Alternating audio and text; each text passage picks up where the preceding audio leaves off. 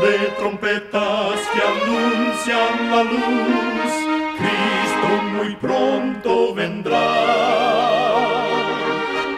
Escuchan ustedes el programa mundial La Voz de la Esperanza, que proclama un mensaje cristiano de paz, de seguridad y de amor.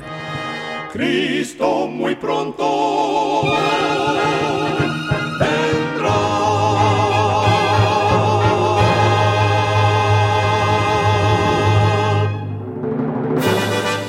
Les extendemos un cariñoso saludo de parte de todo el equipo de La Voz de la Esperanza. Es un placer poder saludarles desde nuestros estudios en Los Ángeles, California. Hoy tenemos un programa lleno de bendiciones para usted que con mucho cariño y con la ayuda de Dios hemos preparado. En nuestra página de internet podrá escuchar y descargar este programa completamente gratis. Solo entre a www.lavoz.org.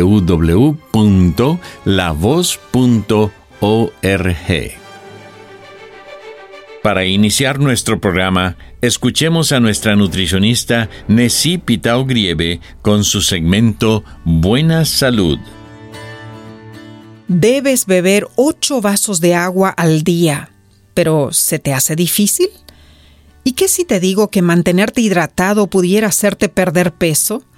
Según un estudio publicado en el Journal of Clinical Endocrinology and Metabolism, después de beber 17 onzas de agua, o sea, unos dos vasos grandes, el índice metabólico de los participantes aumentó en un 30%.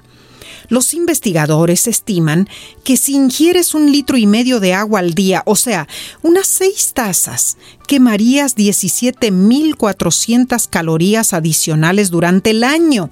Eso es una pérdida de peso de aproximadamente 5 libras o 2 kilos y medio.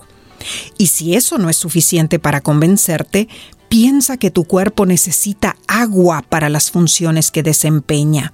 Por ejemplo, tu sangre, que contiene agua, lleva oxígeno a todas las células de tu cuerpo. Sin oxígeno esas células morirían y tu cuerpo dejaría de funcionar. Así que no te descuides. Toma bastante agua todos los días. Recuerda, cuida tu salud y vivirás mucho mejor. Que Dios te bendiga.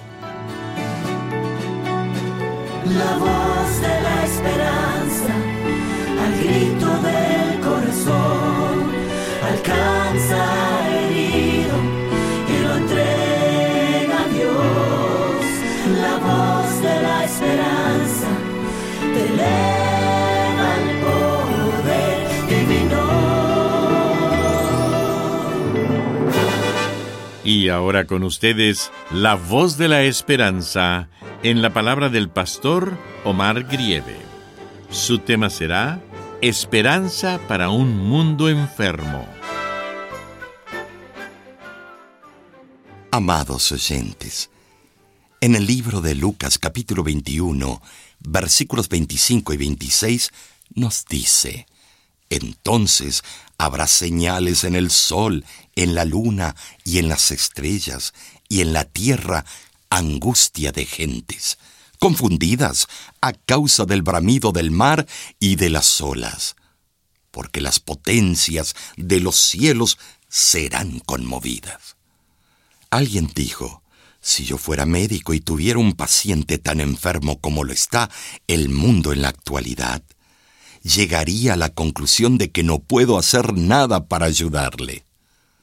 La verdad es que un paciente cardíaco no está necesariamente condenado a morir. Si se le atiende con un tratamiento inteligente, tiene una buena oportunidad de vivir hasta alcanzar una edad avanzada.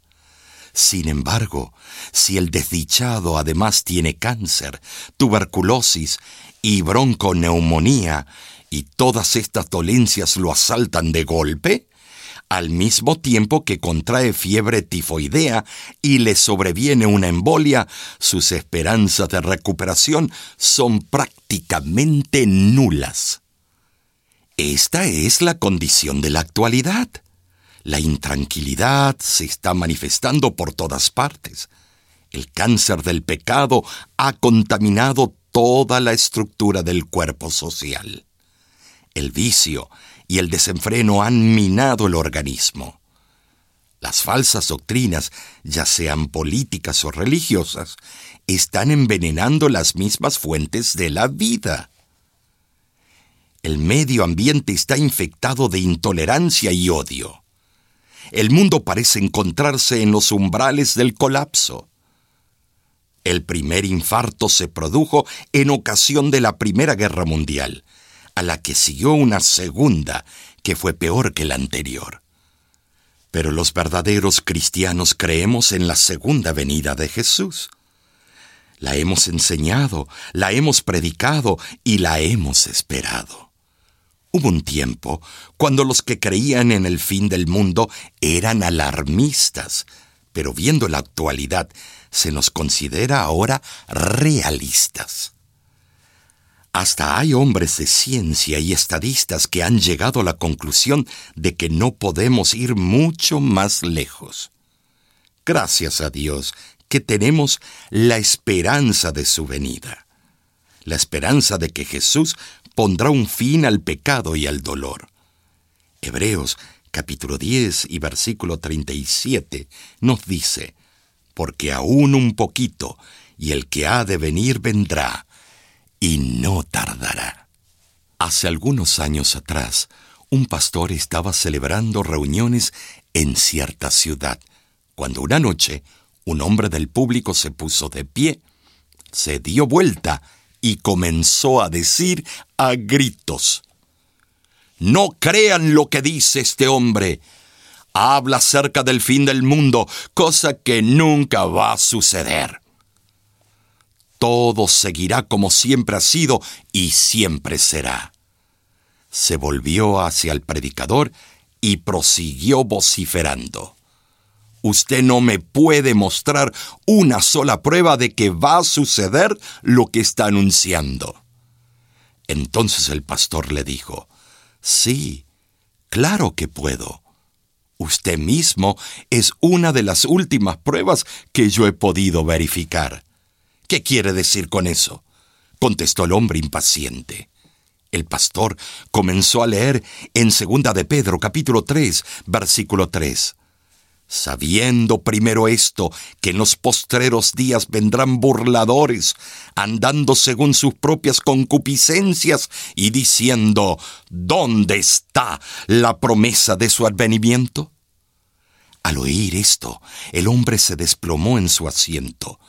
Dios presentó por medio de su siervo el texto apropiado en el momento debido. Nuestro Padre Celestial nunca comienza algo para dejarlo inconcluso. Él siempre termina lo que comienza. En la mañana de la resurrección, Jesús dispuso de tiempo suficiente para doblar su sudario y ponerlo en orden en su lugar. La misión de esos lienzos estaba cumplida. No los necesitaba más. Esto nos enseña algo en cuanto al carácter de Jesús, pues Él todo lo hace cuidadosamente a su debido tiempo. ¿Qué va a terminar cuando Él regrese? El gran plan de redención, de salvación y de restauración ha hecho provisión para que nosotros, los que hemos nacido en este mundo de pecado, no recibamos un simple remiendo. Él es capaz de ponerle fin a la obra que comenzó, puesto que esa conclusión será el comienzo de la eternidad. Amigo, amiga que me escuchas, Jesús viene, vendrá visiblemente para que todos lo veamos vendrá para terminar la obra de redención que comenzó. Vendrá para librarnos de un mundo de pecado y llevarnos a vivir para siempre con Él. ¿En qué lugar? En las mansiones que ha ido a preparar para los que le aman. Así lo prometió cuando dijo, Voy pues a preparar lugar para vosotros y si me fuere y os aparejare lugar, vendré otra vez y os tomaré a mí mismo, para que donde yo estoy, vosotros también estéis. ¿Te estás preparando para recibirle? Es mi oración que así sea. El Evangelio se predica con fervor y con poder. Temed a Dios y dadle gloria, observad su santa ley. Pues su juicio ha llegado, adoremos solo a Él. A su pueblo está sellando, se acerca el justo Rey. Vendrá.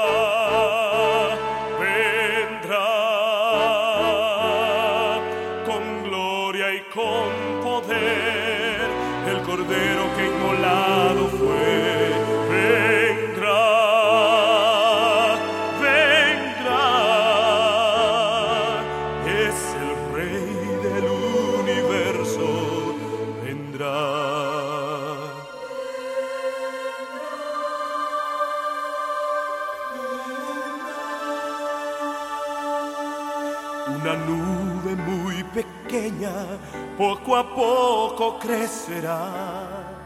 Con sus ángeles vendrá el Señor, la trompeta sonará. Los que duermen resucitan, los que viven por su fe, transformados suben juntos, se encuentran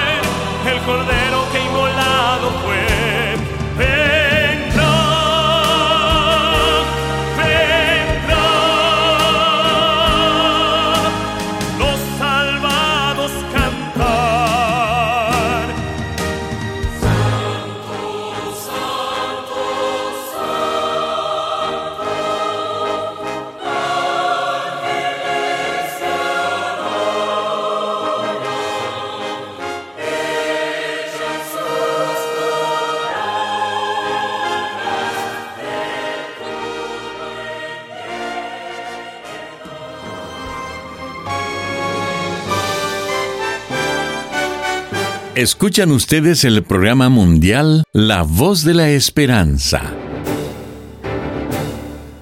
Queremos agradecerle por haber sintonizado nuestro programa el día de hoy. Le queremos recordar que nuestro programa del día de hoy está disponible ahora mismo en nuestra página de internet www.lavoz.org, donde también encontrará las diferentes maneras en que pueda comunicarse con nosotros. Muchísimas gracias, amigo, amiga oyente, por su atención. Dentro de una semana, por esta misma emisora y a la hora de hoy volveremos con otro importante mensaje espiritual.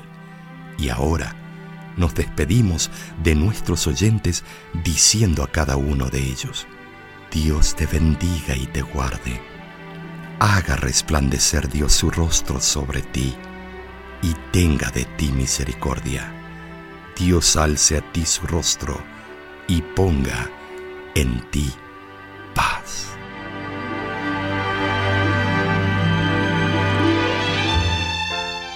Este programa se ha transmitido bajo el patrocinio de la Voz de la Esperanza y de sus amigos de la Iglesia Adventista.